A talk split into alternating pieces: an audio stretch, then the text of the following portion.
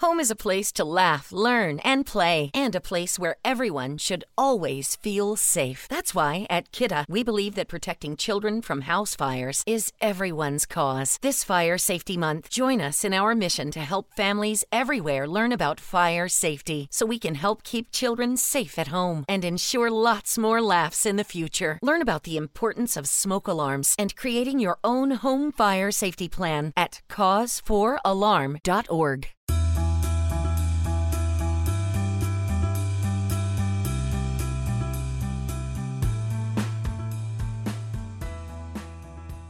Hola amigos inversionistas, ¿cómo están? Hoy vamos a hablar acerca de los aprendizajes que he tenido este año, un año distinto en mi vida porque comencé a vivir en España, les voy a contar si es que hice alguna nueva inversión, también les voy a contar eh, qué aprendizajes hemos tenido de las entrevistas que hemos realizado este año, que han estado súper interesantes y mucho más, así que prepárense.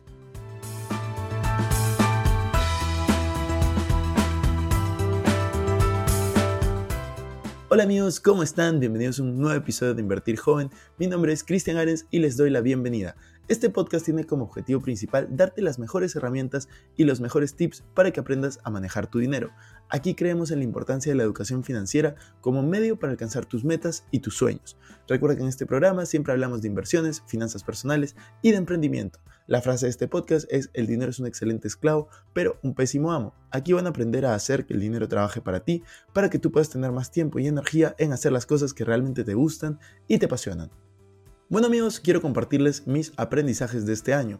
Vamos a recapitular un poco. En enero pasó algo bastante distinto en mi vida y fue me mudé la primera semana a Madrid a vivir en España justamente porque quería hacer un MBA, mi maestría, un Master in Business Administration. Entonces les quiero resumir esa parte de mi vida. Yo creo que ha sido un año lleno de aprendizajes. Si bien yo ya había vivido en Madrid antes, solo había vivido seis meses y ahora estar un año lejos de casa, lejos de mis amigos, en una sociedad distinta, en, un continente distinto, en un país distinto, ciudad distinta y todo, pues realmente ha sido emocionante, a mí me ha gustado muchísimo, pero deja muchos aprendizajes. Al final eh, la cultura es muy distinta. Yo agradezco que elegí una universidad que es muy multicultural, la verdad. De las 250 personas que estudian mi maestría, hay 50 nacionalidades. Entonces, la gente es muy abierta de mente eh, para conocer otras culturas, otras personas. Yo he trabajado con personas dentro de mis grupos de estudios de España, de Japón, de India, personas de Estados Unidos, personas de otros países europeos, personas de Latinoamérica, de distintos países, al final te das cuenta que por más de que existen diferencias, pues la mentalidad, los valores, es algo que une a todos y al final hay culturas que se parecen muchísimo. Por ejemplo, todos los latinos tenemos culturas muy parecidas, ya sea alguien de Colombia, alguien de Chile o alguien de Ecuador, Perú, México, pues al final yo creo que es muy muy parecida a la cultura y luego de eso pues culturas que ustedes pueden pensar que son muy distintas como la japonesa o como la cultura de India, pues al final tiene siempre similitudes en varias cosas. Por ejemplo, cómo se trata a la familia, la unión que se tiene, es muy parecida entre, desde mi experiencia obviamente, en India y Latinoamérica, ¿no? Tener un núcleo familiar eh, bastante fuerte, ser pegado a los padres, mientras que por ejemplo con un japonés eso es muy distinto, cómo se trata y cómo es tu relación familiar. Pero con un japonés, por ejemplo, la ética de trabajo que, tienen la organización es fenomenal. Y ahí puedes aprender muchísimo. Eso es algo que a mí me llama la atención. El aprendizaje que puedes tener. Porque al final tú no solamente aprendes de alguien que se parece a ti, sino tú aprendes de todo, de las diferencias. Aprendes también de justamente las similitudes, las puedes valorar cada vez más por ejemplo, cuando estás lejos de casa en otro continente, pues comienzas a ver a todos los latinos como si fueran de tu mismo país, porque son una cultura parecida y se hace algo muy, muy unido. Entonces a mí me pareció muy interesante. Aprendí a cocinar, he estado cocinando, aprendí a... Bueno, no, soy un experto, pero, pero ahora puedo sobrevivir. aprendí a, por ejemplo, alimentarme mejor. Y esto creo que se debe a que justamente hospedé durante un par de semanas a unos amigos que son nutricionistas y, me enseñaron a, alimentarme un poco mejor, ser consciente de lo que consumía. Después también pude aprender acerca de vivir solo. Es la primera vez que vivía solo porque antes yo he vivido pero con roommates entonces eh, es la primera vez que, vivo solo y aprendí muchísimo a querer y a respetar también esa soledad, ¿no? De tener momentos sin, sin, sin, que nadie te hable o sin que nadie esté cerca. Me comenzó a gustar, comencé también a valorar la compañía, porque al final cuando estaba con otras personas intentaba disfrutar al máximo y cuando estaba solo pues también. Entonces han sido momentos durante este año que yo he valorado muchísimo y que creo que, todos pueden en algún momento aprender de eso, ¿no? De aprender a disfrutarse a ustedes mismos, a aprender a disfrutar también de la compañía de los demás. Creo que son dos extremos bastante, bastante, bastante bonitos y que de ambos puedes aprender. También durante este año aprendí temas relacionados a la pandemia, pero eso lo, voy a dejar al, al final. Eh, he tenido muchos aprendizajes, pero creo que lo basaría en eso. Aprender también a extrañar a la familia. Es la primera vez que estuve tan lejos de mi familia. No los vi por casi 11 meses, eh, hasta que viajé a Perú en la primera semana de noviembre. Entonces no los veía desde la primera de enero.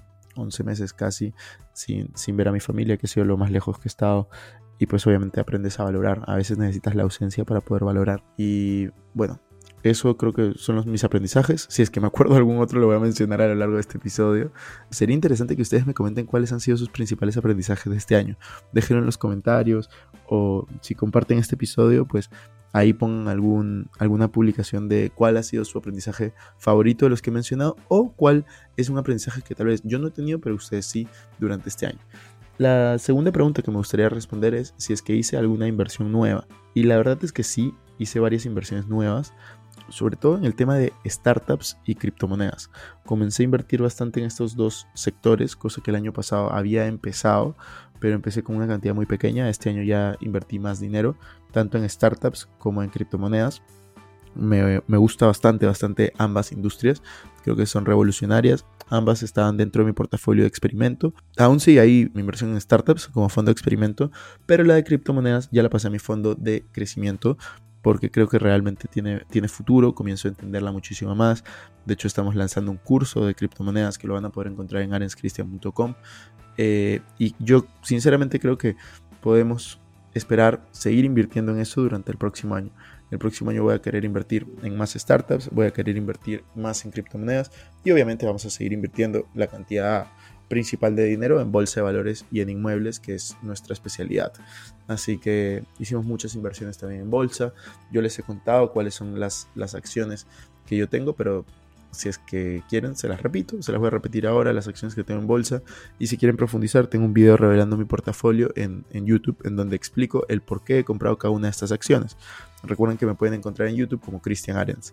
Entonces, las acciones que yo tengo en este momento es Suora, Z-U-O, Corsair Gaming, Tattooed Chef o TTCF, Dropbox, Google, Capri, Funko, Silo, Facebook o Meta, Credit Corp, Berkshire Hathaway, que es la empresa de Warren Buffett, Beyond Meat, Latam Airlines, Nuskin, Alibaba, Revolve y mi peor inversión hasta la fecha, DSS. Y dentro de la bolsa de Perú, aparte de Credit Corp, tenemos a Alicorp y a Volcan. Así que esas son las inversiones que hemos hecho dentro de Bolsa de Valores. Este año lamentablemente no hemos podido hacer ninguna inversión en inmuebles porque, bueno, por lo menos comprar un inmueble no lo hemos hecho, sí hemos invertido en préstamos con garantía. Eh, ¿Por qué no hemos hecho inversiones en inmuebles? Porque justamente me mudé de país. Eh, la declaración de impuestos cambió porque el año pasado yo tenía un, empleo, entonces yo declaraba impuestos en quinta categoría de Perú, era más fácil sacar créditos, ahora estoy cambiando eso, estoy en tercera, es más difícil, pero no imposible, así que probablemente el 2022 compremos un inmueble y ya veremos si será en Perú o será en España o será en algún otro país.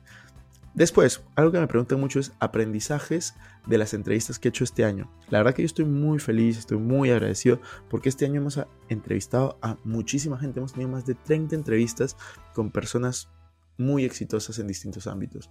Hemos entrevistado multimillonarios, hemos entrevistado creadores de contenido, hemos entrevistado bestsellers, hemos entrevistado deportistas, hemos entrevistado de todo. Y la verdad que a mí me pone muy contento eso. Y a todos les he hecho dos o tres preguntas parecidas. Eh, aparte de, las preguntas en las que obviamente salen en la conversación.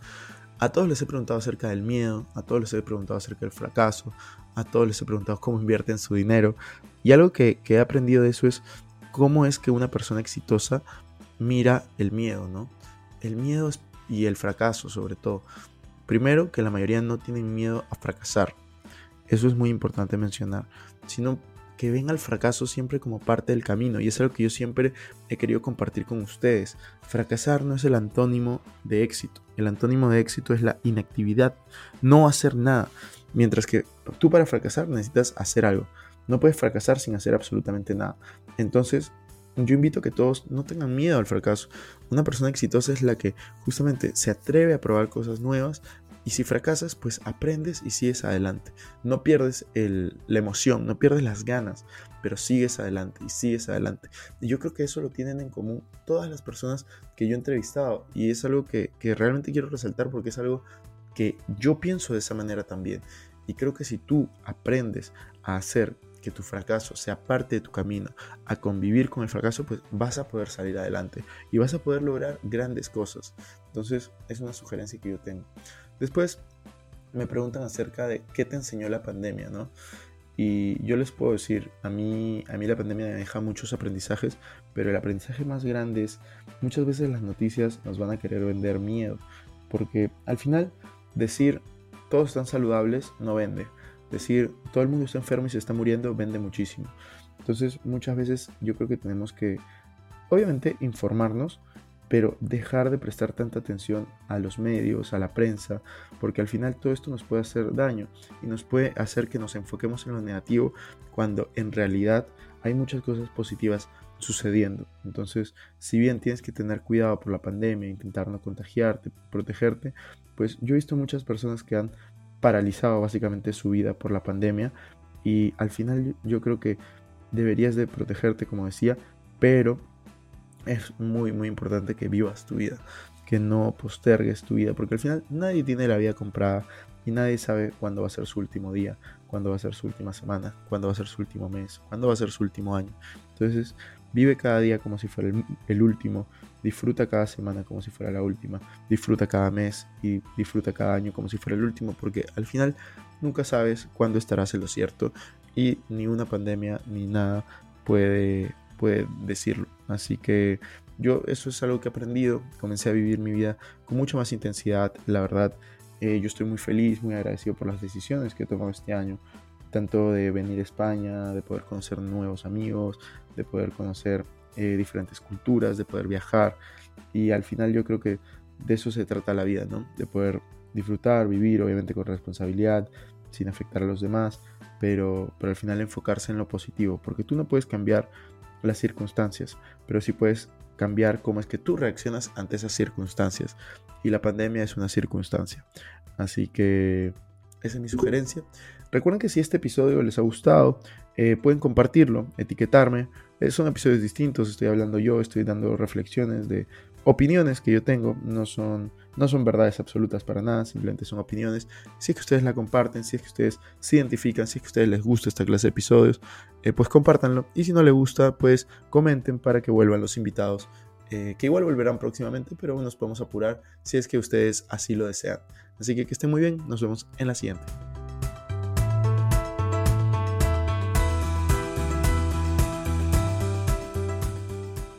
Bueno amigos, esto fue todo por este episodio. No me quiero ir sin antes invitarte a que te suscribas a mi canal de YouTube. Me puedes encontrar como Cristian Arens, también a que me sigas en Instagram como Arens Cristian y que te unas a todos nuestros grupos gratuitos que los links estarán en la descripción. No te olvides también de visitar nuestra página web invertirjoven.com, donde van a encontrar artículos de finanzas personales, inversiones y emprendimiento. Si nos estás escuchando desde Spotify, no olvides ponerle follow para no perderte ningún episodio. Y si estás en iTunes, ponle 5 estrellas y deja tu comentario. Sería genial que puedas compartir este episodio para ayudar a más personas. Muchas gracias por estar aquí, conmigo hasta la próxima semana y recuerda que la frase de este programa es el dinero es un excelente esclavo, pero un pésimo amo. Hasta la próxima.